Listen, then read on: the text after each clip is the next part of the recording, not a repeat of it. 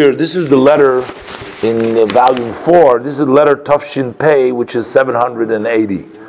Uh, and here uh, the Rebbe discusses about the mitzvah of Sukkah, about the mitzvah of during the festival of Sukkot. As you know, we sit in the Sukkah, and while we do a lot of mitzvahs, we don't have a special command to know why we're doing the mitzvah or to know anything about the mitzvah. We just do the mitzvah.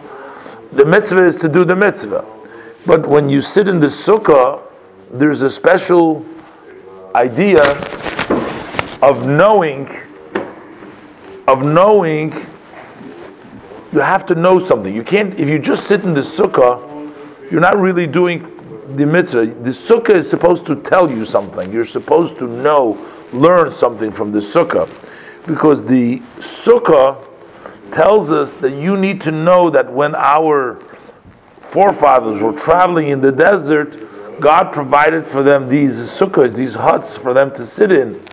And if you don't have that in mind when you're sitting in the sukkah, you are not really fulfilling the mitzvah fully. Because if you just sit in the sukkah without getting the message, you're not really completely fulfilling the mitzvah.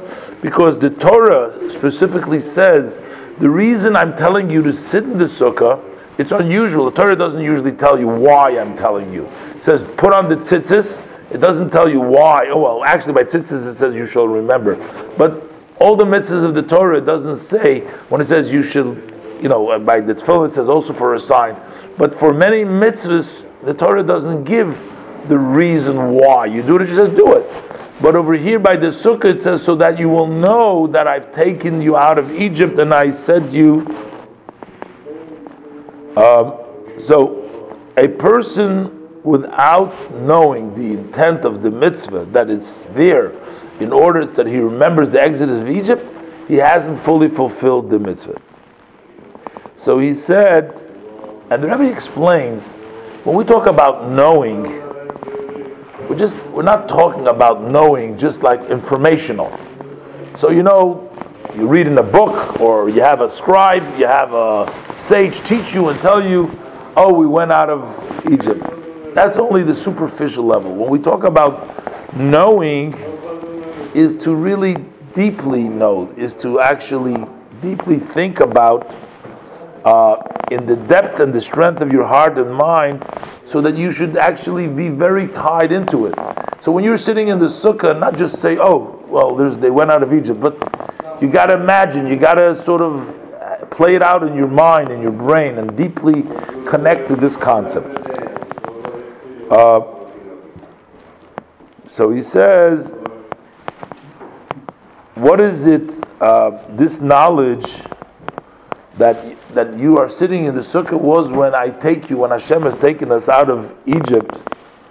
Um, Hashem, so actually, even though we went out of Egypt one time, it happened once when we originally went out of Egypt, but metaphorically and on a spiritual level, we also have a little bit of an Egypt in ourselves, and that we are always going out of Egypt.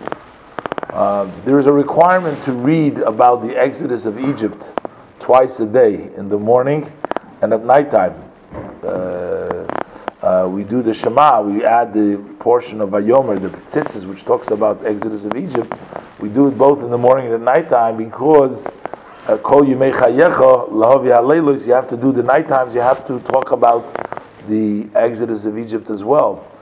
Uh, why are we always talking about the Exodus of Egypt uh, all the time? It is to remind us of our own Egypt. Uh, Egypt meaning basically uh, limitations, uh, limitations, and Exodus of Egypt means leaving your limitations. Uh, basically, we have a soul and we have a body. The body limits the expression of the soul. When the soul is able to go out from sort of from the incarceration, from the prison of the body, and be able to express itself uh, how does it express itself?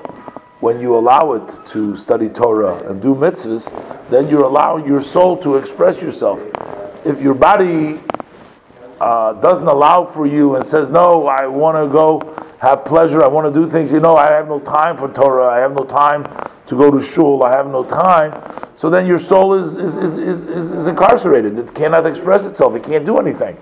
But you are going, and so actually, when you say the, the prayer by morning and nighttime, you're actually going out. When you're saying that, you're allowing for your soul to express itself by praying and doing the services. And he quotes here, uh, uh, and he says, You do it with it's not just studying Torah and doing mitzvahs. He says it's very important to also accept the yoke of heaven, to be sort of in the proper awe and respect for, for the mitzvah. So he says, he quotes here the father-in-law, his Re- the Rebbe, this father-in-law. The Rebbe quotes like this. He says, the first thing is to leave, go out of your own limitations and your own boundaries.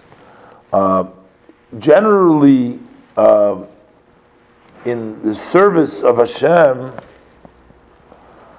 this is the path, the general path of life.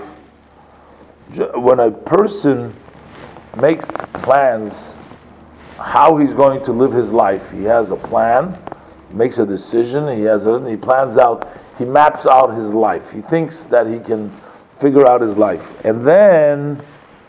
Uh, those of course have all the limitations and all the boundaries which a person based on his condition and his environment his circumstances he builds all these limitations around himself he says this is what i can do this is what i can't do the person sets up his life based on the way he wants his life to be and he makes the parameters he makes the things and everything fits in those are his limitation. Those are the box you put yourself into. That's the box that you, you box yourself in.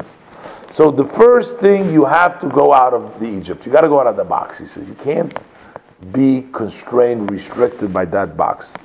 You must leave old limitations. This means that any plans that you may have had and that you fill up your day so that you don't have the time, you must find time to study Torah every day. Doesn't matter. You build up your plan. You say, well, this is what I need for my life. You must set up some time to study Torah every day. You can't have the limitations stop you from that. And davening, to pray, must be to pray, not just to finish through, like we spoke before. Just not just to, okay, let me get it over with. But you got to daven. It's like the word pray. You got to actually pray to pray what it means to pray. And after what happens after you went out of Egypt? So then there was the splitting of the sea.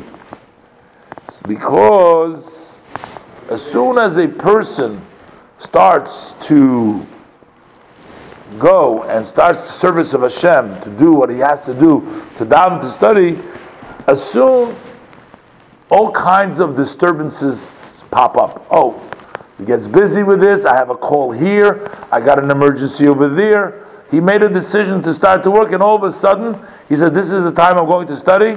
And all of a sudden, his wife calls him on the phone. She says, Oh, I got something for you to do now, or there's an emergency here, something you got to take care of. So he says,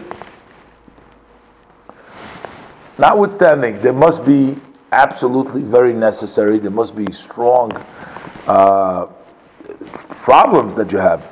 Just as the Jews, they left Egypt, all of a sudden you have the enemy from the back and the sea in front. So where are you going to go? They were stuck. So you say, I have nowhere to go. You know, I'm trying to go. I can't do anything. So he says, splitting of the sea took place from above. Hashem split the sea and made a path for the person to walk through. Just like there's a path in life. When the Jews were faced with that water in front of them, God split it for them so they can go through. But first, somebody need to jump. It was Nachshon, he jumped into the water and then it split.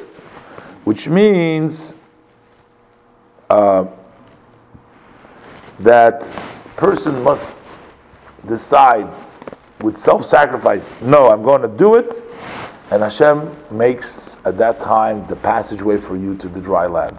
So all your disturbances, they're huge and they interfere. But if you say, No, I'm going to go, I'm going to jump in, I'm going to do it regardless, then all of a sudden, God provides an opening, a pathway for you so that you can go through. This is quoting the uh, uh, previous Rebbe. And at that point, Hashem puts them in the sukkah. This is as quoting here, uh, like a child, um,